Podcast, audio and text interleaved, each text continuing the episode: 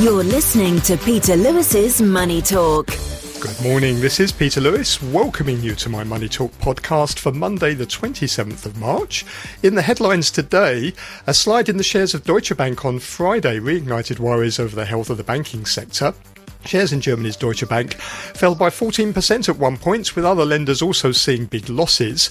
Germany's Chancellor Olaf Scholz sought to shore up confidence in the country's biggest bank and rejected comparisons between Deutsche Bank and Credit Suisse.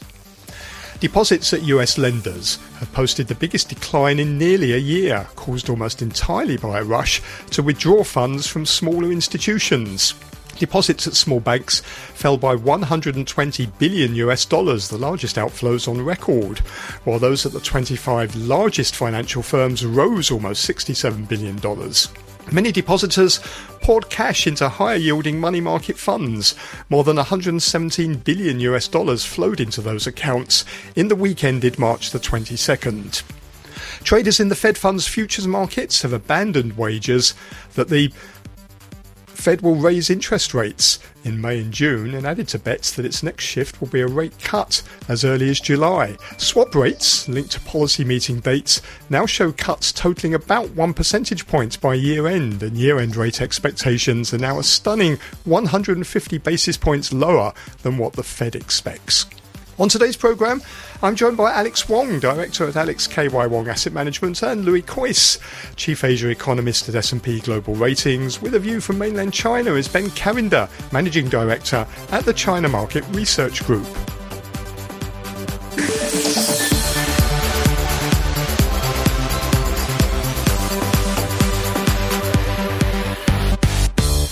US stocks rebounded from early losses on Friday. The day began with fears that the banking crisis was spilling over to Deutsche Bank before European officials gave reassuring commentary that the banking sector was safe and lenders were healthy. The S&P 500 slid 1% in the first hour of trading before snapping back and notching its second straight week of gains. It closed Friday's session 0.6% higher at 3,971. It added 1.4% over the last five trading days. The Nasdaq Composite Index ticked up a third of a percent to 11,824, giving it a winning week with gains of 1.7%. Regional banking stocks helped the market bounce back on Friday. The KBW Nasdaq Regional Banking Index closed 2.6% higher and was up 0.6% over the week. But that masked a lot of damage under the surface. First Republic Bank fell once again, closing 1.4% lower and extending this year's rout to 90%. European markets had a roller coaster week. They rallied off their lows following the Credit Suisse bailout, but then reversed to end Friday weaker as Deutsche Bank's credit default swaps exploded higher. The Pan European Stoxx 600 index tumbled 1.4% Friday, but was up 0.9% over the week. Asia Pacific markets were lower on Friday as concerns over the banking sector weighed on sentiment. In Hong Kong, the Hang Seng dropped 134 points, or 0.7%, to 19,920. For the week, the city's benchmark was up 2%, and that's the first back to back weekly gain since January. Hong Kong banks slid on Friday with HSBC one of the largest losers on the Hang Seng Index, closing almost 3% lower. Standard Chartered was down 2.7%. And it looks like Hong Kong stocks are going to open lower this morning. Futures are pointing to declines of around 138 points or 0.7% when the new trading week starts. And in the bond markets, the 10 year US Treasury yield fell 3 basis points to 3.37%, declining for three consecutive weeks. The 2 year yield fell 4 basis points to 3.77%. That's its lowest level in almost seven months. And for the 11th consecutive session through until Thursday, two year Treasury yields moved more than 10 basis points a day. That's a run of wild swings not seen since 1981. And you can get more details on the latest market movements on my daily blog at peterlewismoneytalk.substack.com. Every Monday to Friday, this is Peter Lewis's Money Talk. And let's go and join our guests. We have with us Alex Wong, Director of Alex KY Wong Asset Management, and Louis Kuijs, who is Chief Asia Economist at S&P Global Ratings. A very good morning to you both. Good morning, Peter. Um, so we saw a slide in the shares of Deutsche Bank on Friday, and that's reignited worries again about the health of the banking sector. Shares of Deutsche Bank down 14% at one stage. Germany's Chancellor Olaf Scholz sought to shore up confidence in the country's biggest bank. He said at a summit in Brussels after being asked if the lender was the next Credit Suisse. He said Deutsche Bank has fundamentally modernised and reorganised its business and is a very profitable bank. There's no reason to be concerned about it. So, Alex, over the past fortnight, we've watched now as three mid sized American banks failed. Then Credit Suisse suffered a run that ended with its forced takeover by UBS. Now the vultures are circling Deutsche Bank. Are they right to be concerned at all about Deutsche Bank?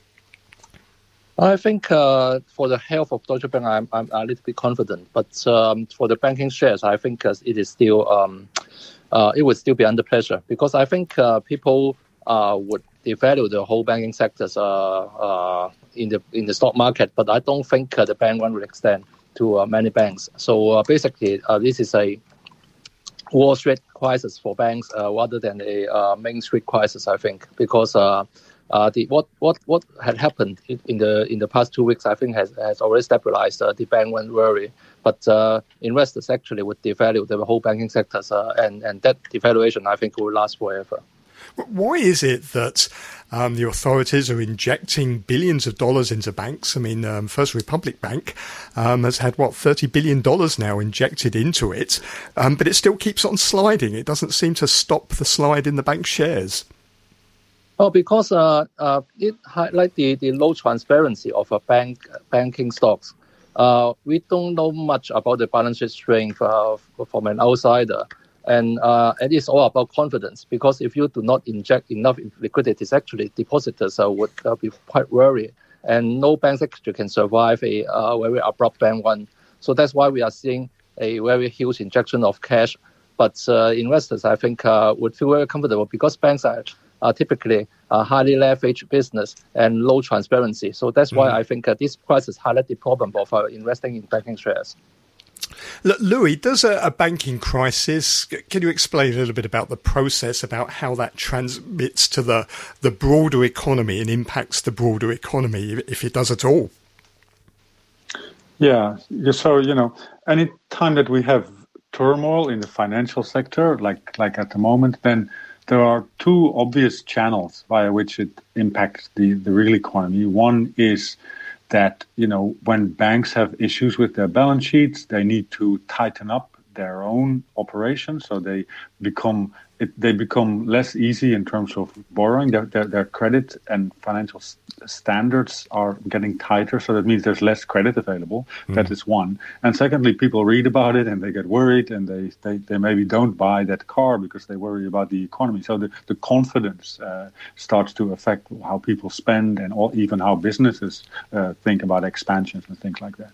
And are there signs that this is now starting to affect the US economy? Do you see anything at all in the data that is suggesting an impact? It's very early day. Um, you know, I'm eagerly awaiting the S&P uh, PMI indices that will come out. Uh, I think it is at the very end of this week or early next week. Basically, uh, for China, they'll come out I think the last day of the month for most others, uh, the first day of the of, of April, that should pick up some of that impact on confidence in the business sector. I think on the on the consumer side, I think there was some news that uh, uh, Citigroup uh, strategists referred to some tentative evidence of their of Citigroup's credit card businesses mm-hmm. that that that suggested that uh, spending uh, came down. I don't know. I just read that as a news item, and it you know there are of course many many factors feeding into that. So it may be early to say, but it you know it, it's not impossible. Although I, I mean personally, I still wonder really whether you know the man on the street, how you say that in English, whether he really uh, starts to become worried about Wall Street bankers, uh, you know, struggling. I, I, don't know. No, I honestly, I don't know. It, it's something that we need to watch. Do, do you think this makes the likelihood um, of a recession in the US higher now?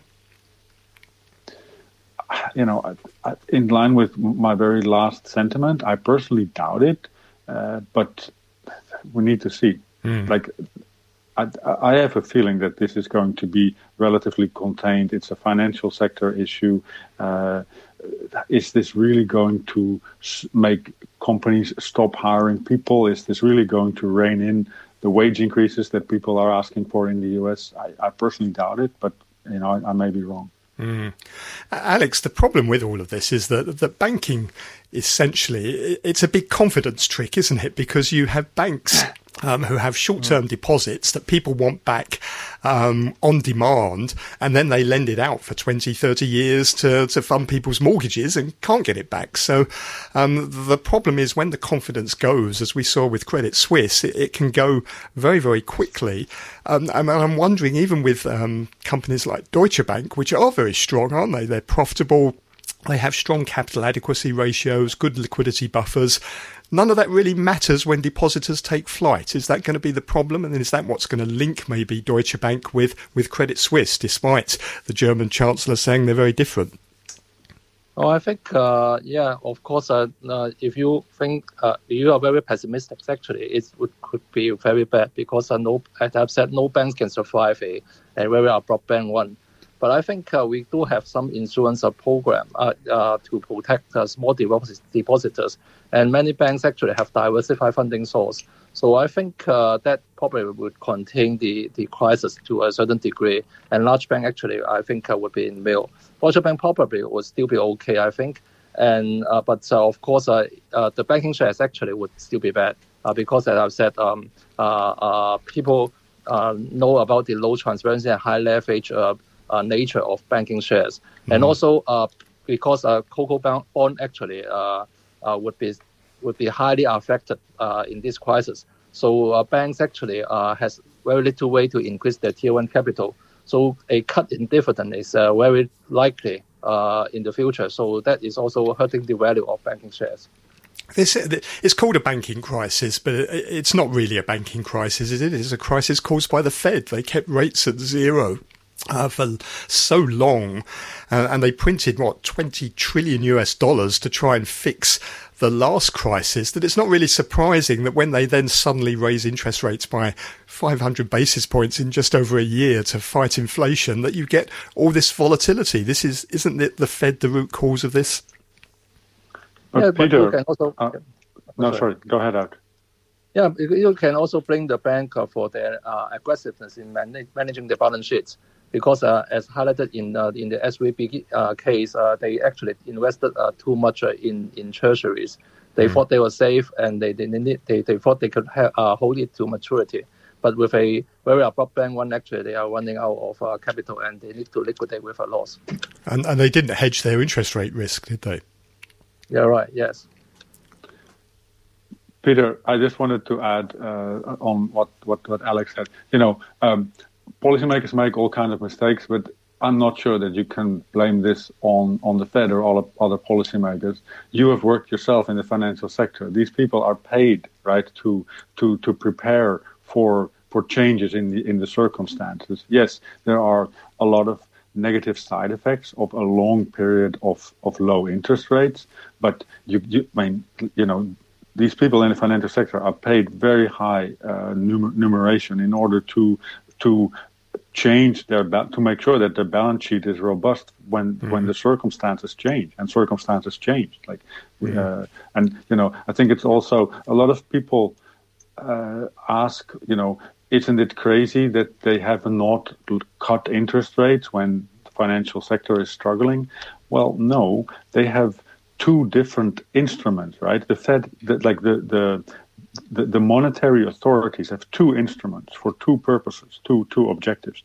They use all those liquidity windows to deal with the you know, uh, outflows and, and the liquidity situation, even as they need to use their interest rate policy to fight that very serious battle, which is not mm. over at all, the battle against inflation. So, do they keep on raising interest rates to fight inflation, or does this create a, a dilemma for them in that can they do both? Can they sort of stabilize the markets in the face of what's going on with the banks and at the same time fight inflation? They can, yeah, they can. And you know, um, so the question, you know, on the on the question of will the next move be a raise or a cut, that will crucially depend on how much weakening of the real economy we're going to see. if there is no significant weakening of the real economy and inflation continues to power along, which it is doing at the moment in the US when you look at core prices and how they are moving from month to month. If if there is no significant weakening in the economy, then then they will have to raise them again. And uh, you know we are quite impressed by, uh, like surprised by how the market is now pricing in these interest rate cuts. You like the, for the market to be right about that, the market has to believe that we're going to see a very dire economic situation in the mm. coming quarters in the US. Alex, what do you think? Have the markets got it wrong here? They're pricing in now 100 basis points of rate cuts um, by by the end of the year. Do you think that's likely? Oh, I think uh, it's it's not too likely uh, because inflation actually is not contained, and uh, and I think this this uh, these rate cut expectations uh, actually has boosted asset prices again. So um, that actually would, would, would make it more a little bit difficult to, to, to see rate cuts. And and actually, uh, banks probably would uh, would be would be a little bit contained in the in the lending. So I think uh, uh that would already produce uh, some um, impact on the economy side. So I think uh, they do not need to do the aggressive rate cuts by the end of this year. It, this is a bit of an odd banking crisis because if you look at the markets. Um, if you look at the S&P 500, it was actually up for the week. The the regional banking index was up as well. In Europe, uh, the Stoxx 600 banking index was down a little bit, but not much. So if you looked at these things, you would have thought there's nothing wrong. It's it's a bit bizarre, isn't it? Oh yeah, yeah, yeah, yeah. Because I think uh, uh, uh first of all, people are discounting a rate cut soon. So uh, that is a, a, a supportive for, for, for, for the market, except banking shares. And then uh, we have the uh, AI boom in the technology sectors. And people actually like the mega tech uh, companies because uh, they, they, they treat them like treasuries. They, they think uh, Apple's actually are, is very solid with a very strong balance sheet and cash flow. Mm-hmm. It is even better than the US government, I think. So that's why we are seeing strength in certain sectors and supporting the whole market. But as I've said, I think uh, the banking sector would be devalued permanently. So uh, we are probably seeing funds coming outflow from one sector. And, and probably we may see pressures in the resources sectors as well. But uh, technology probably would, uh, would keep the market afloat. Yeah, I was looking at the New York Stock Exchange FAN, FANG index. It's up over 33% now just for this uh, this quarter. And then you've got Nvidia up 83.5% in the quarter, Meta up 71%. Enormous moves, aren't they? Oh, yeah, because uh, because I think uh, uh, uh, we have we have seen a renewal of uh, expectations that the rate hike cycle is coming to an end, and mm-hmm. even we may start a rate cut cycle. So that that is, I think, why we are seeing a boost in the asset prices. Louis, when you look at the bond markets, the the volatility in the bond markets right now is just um, just enormous. We've had eleven straight trading mm-hmm. days mm. where the two year yield, two year Treasury yield, has moved more than ten um, basis points. We haven't seen anything like that since the beginning of the the 1980s. But I'm wondering um, if there's any sort of warning signal we should be taking from the bond markets.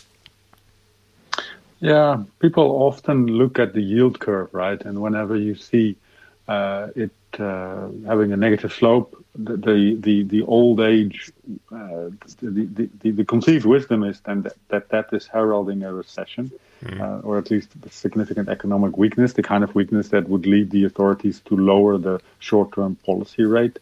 Um, so, you know, um, it's hard to say where exactly we are on the policy rate now compared to the peak uh, it's probably reasonable to say that interest rates in you know in two and a half years time will be lower than where they are now. So there is mm-hmm. there is logic right to that to the negative yield slope. What what the story will be for the real economy underneath that will be the big question in the coming in the coming quarters. But it, it yeah it's not it's not so bizarre to see uh, a negatively sloped yield curve. And of course as you said you know it is the volatility that has been amazing, and that is, uh, yeah, is probably not over yet either. As these expectations on what the current conditions mean for policy rates, as these as those expectations keep on bumping around. What does this mean, Louis, for China's economic outlook? Over the weekend, um, Han Wenxiu, deputy head of the uh, the Communist Party's Office for Financial and Economic F- Affairs, said the economic recovery um, is not solid enough. And then we also had uh, the head of the IMF talking about um, China at the um, over the weekend at the China Development Forum in Beijing. And now she forecasts China's economy to grow 5.2% this year, driven by a rebound in private consumption. Where are we? Are you seeing, we're going to get the PMI data, aren't we, later this week from China, but are you seeing signs that um, the, the, economy is recovering as, as the country reopens? Yeah, I think we have pretty good signs from the high frequency indicators. You know, all these indicators that we have on mobility, uh, mobility, you know, in subways, on the road, but also on things like housing sales. It's quite remarkable how the housing sector uh, seems to have bottomed out. Um, more generally, on, on, the production side, uh, steel uh, in the steel sector. Uh, so we have quite a, quite a decent picture. Of course, the data for the first two months was also uh, quite reasonable. So I think it's you know it, it is not at all uh, it, it's not at all a wild guess to to say that China's recovery is on track and and that will def- you know that will help this region. I think that China's recovery for most other economies will not offset the slowdown in the West. Not completely, but it will definitely dampen the impact of that global slowdown. The um, the, the new government in Beijing clearly prefers certain sectors in the economy, doesn't it? Like consumption, tech, green, uh, the green economy, healthcare, um, and so on. Um, do you think now China, it seems to be trying to set up more sort of centralized control over the economy. Do you think it's got the tools to be able to boost those preferred sectors?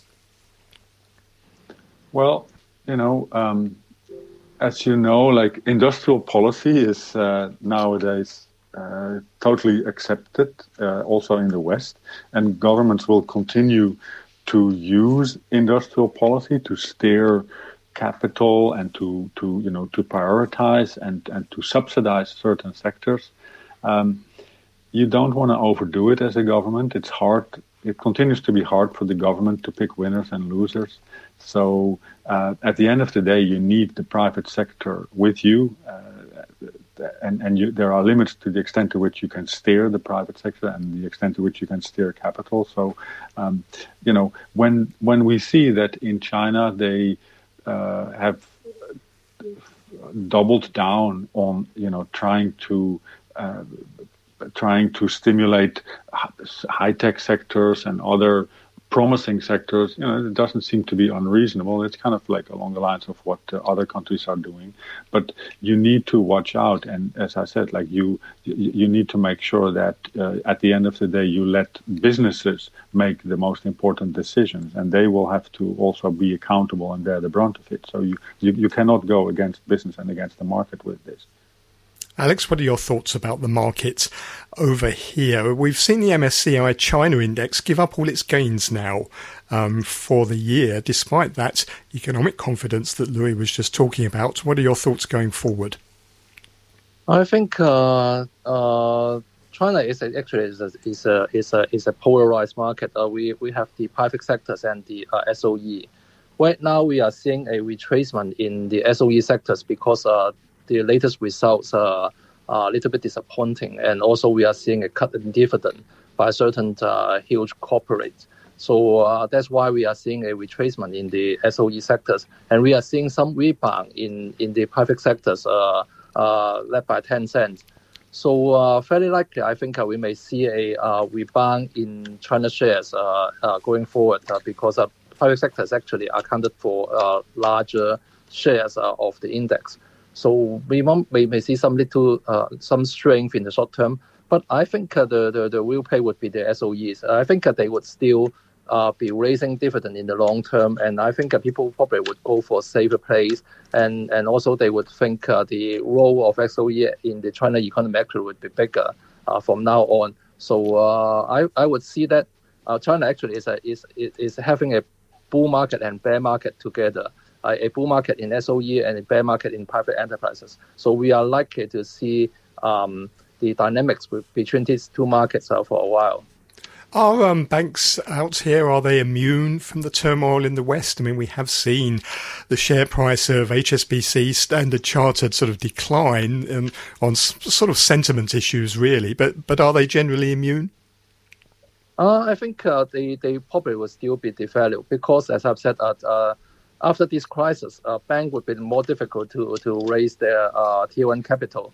So we are likely to see a change in their dividend expectations uh, for the long term. So mm. that is a hurt in value. Uh, and uh, that, that will going to hurt their value. So I think uh, they probably well will still be uh, trading in a lower range. But of course, they will not be a, in a trouble trouble. Tr- they will not be in deep deep trouble. So I think we probably will see them their shares to trade lower but uh, that doesn't mean that the business actually would get bad. Uh, it would, would, would get bad. But I think uh, uh that is uh, uh, the dividend expectations and the and the expectations that they would be more prudent in their lending. So I think that is hurting their, their, their, their, business and profitability. So that is not, that is not related to their health, but that is related to profitability. Okay, well, thank you both very much there for your thoughts. Great to hear you. You heard Alex Wong, who is director of Alex KY Wong Asset Management, Louis Kuijs, who is chief Asia economist at S&P Global Ratings. You're listening to Peter Lewis's Money Talk. I'm joined now by Ben Cavender, who is managing director at the China Market Research Group up in Shanghai. Very good morning, Ben. Good morning. Um, let me ask you first of all your thoughts on the, the banking crisis that we're seeing um, in the West. What, what do you think is behind it, and, and do you think it's been contained at all now? Yeah, I think it's been a, a very interesting week and a half or so. You know, speaking with a lot of companies that maybe had some exposure to SVB or, or investors that had previously been, you know, very heavily invested into smaller regional banks in the U.S. Um, you know, I think a, a lot of the crisis is almost sort of self-manufactured, maybe by some investors that were were pointing at some of the problems that SVB had, even though you know realistically they they still had uh, quite a nice balance sheet. They they got put under pressure very quickly.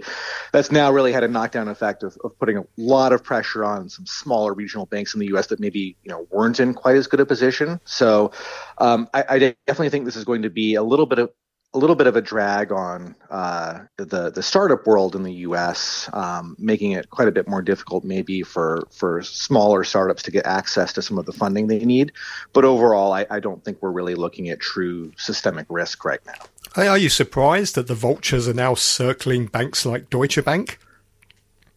Yeah, it's it's it's really been interesting to see how this this has unfolded and, and the kind of pressure that it's caused for um, some of these, you know, quite large uh, global banks. I think there's a sort of a degree of opportunism in play, but it, it has pointed out maybe that um, the way that some of these banks were were structuring some of their investments and, and the way that they were parking some of the, the deposits that they had in place really maybe were not um, done as cleverly maybe as the, the bankers might have thought. Um, I, I, I don't think that long term this is going to create huge problems, but I, I do think it's sort of created quite a bit of turmoil certainly in the short term. And what about out here in China? Is the banking model here um, different to the US and Europe, such that Chinese banks, um, Hong Kong banks, are immune from contagion elsewhere? Uh, you know, I, I do think that there is some degree of there being a, a, firewall in place, and I, and I don't think that the the banking crisis that we've seen in the U.S. and Europe is really directly going to put that much pressure on Chinese banks.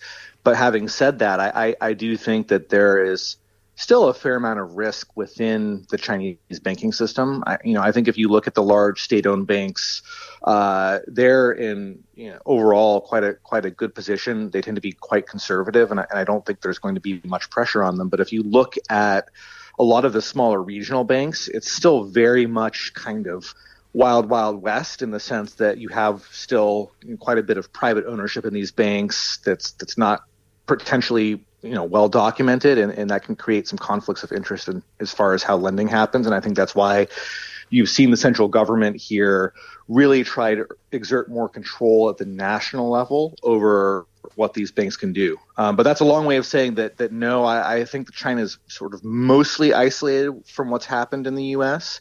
Um, but there is still some risk here. I think the bigger issue, though, is probably uh, when you look at a lot of Chinese startups that maybe previously were looking at raising foreign capital um, outside of China through uh, kind of interesting corporate structure, so variable interest entities, they have a problem now now because it's going to be much harder following the SVB collapse for them to get access to that kind of funding. So what this is all leading to maybe is Chinese companies again really having to rely on you know more and more of their fundraising and growth to happen within China. So again, sort of this this decoupling of the Chinese economy from the global economy. It, it seems to be the theme the world over, doesn't it? That it's the smaller regional banks that people are concerned about. That's true in the US. Um, if you look in Germany, you have these Sparkassen, these thousands of, of, little regional um, sort of banks. And we have it in China as well, don't we? Because there has been uh, some various sort of financial problems. We had uh, Baoshang Bank, the bankruptcy of that. Then we had uh, the run on Hengfeng Bank. So even in China, the smaller regional banks do seem to be having problems. Yeah, it's definitely an issue here. I mean, this tradition of smaller regional banks in China having problems definitely goes back a couple of years because you had large entities like HNA that had basically taken over smaller regional banks essentially to their benefit to make it much easier for them to, to borrow money and, and load up on debt. Um, and so that's kind of been a, a, persistent problem here. And I think the reality is is that there is more and more oversight coming into play, and the central government talks a lot about how they're reducing systemic risk by having more oversight in place over the banks and also over you know other types of sort of financial instruments that are being offered to investors here. But the reality is is that on some level it's still a little bit of a black box, and it's very hard for somebody to know how uh, solvent or how how safe an investment in one of these smaller uh, local or regional players might be because there just sometimes isn't that much information. So, so I think that there definitely still is risk within the banking sector here, though by and large it, it does tend to be more conservative probably than the U.S what about the big banks? Obviously, they're state owned, so they're widely perceived to have the, the support of the governments, which which isn't going to let them fail. But nevertheless, they've had problems of their own as well, haven't they? They're heavily exposed to large property developers, many of which have now defaulted on their loans. Is this problem contained? Yeah, I mean, I think that for the most part, the problem is coming under control now. Though, having said that, I think you know sentiment in the the the sort of the real estate space here and what's happening with larger developers is still quite negative in China. When, when you look at you know what's happening with real estate investment here, it's it's still substantially down from from where it was pre-COVID. And I think when you sort of do checks on you know, corporate optimism, consumer optimism in that space, it's still still quite negative. So I think yes, that that does put some pressure on the the large national banks. I think the big issue we're facing right now is you know we we've had you know reserve rate cuts here, with the idea being that uh, the government wanted to get more liquidity in the market, get more lending to to smaller businesses, um, and that really just hasn't happened because the, the large banks now are playing so conservative because they've been you know worried about the bad press they've gotten because they've been worried about their uh, balance sheets a little bit. You're just not getting the actual lending needed to really help these mm-hmm. sort of medium and smaller companies that are sort of perceived as being higher risk. And so that in turn makes it much more difficult, I think, for China to sort of hit its 5% growth target for the year, or that might be why the growth target has been sort of posted as being so conservative when a lot of people were expecting maybe the government to be shooting a bit higher for 5.5% or 6% this year. So I think because of the risk, um, we're seeing maybe slower growth coming out of COVID than maybe a lot of the, the leaders here would have liked to have seen. And and we one of the uh, outcomes of the SVB collapse is that it's really hit venture capital fundraising, which in turn um, makes funding for startups difficult. You mentioned small businesses in China. Is this problem just going to make it worse now that it's going to be harder uh, for small companies to raise money? Yeah, I, I, think it is. It is creating a little bit of a winter for smaller companies right now. They don't really have a lot of great op- options in terms of where they can turn for for capital at the moment. And um, unfortunately, you know, you know, coming out of uh, you know, a recession or a, you know, very uneven economy like we've you know seen due to COVID, um, it is going to be quite difficult for a lot of these smaller businesses to get the funding they need unless they are in sectors that have really sort of gotten the mandate from the state to say these sectors are sort of must win areas where we need to see growth. So I think, for example, you'll see businesses that are maybe in biotech, for example, still getting prefer- preferential access to funding because the government will essentially go to investment funds and say, listen, you really need to support the sector. This is a priority for us. But I think for a lot of other players, it, it's going to be quite difficult right now to get the funding that, that they need to be able to grow or to maintain operations. How do the local China markets perform uh, through this turmoil. We've seen the MSCI China give up its gains now um, for the year. Um, what's the outlook going forward? Yeah, I mean, you know, traditionally, what has happened around uh, the the you know national meetings that we've just had is that uh, the market is sort of performs in a choppy manner prior to the meetings, and then usually the meetings give enough good signaling on the economy that you see kind of a bump afterwards.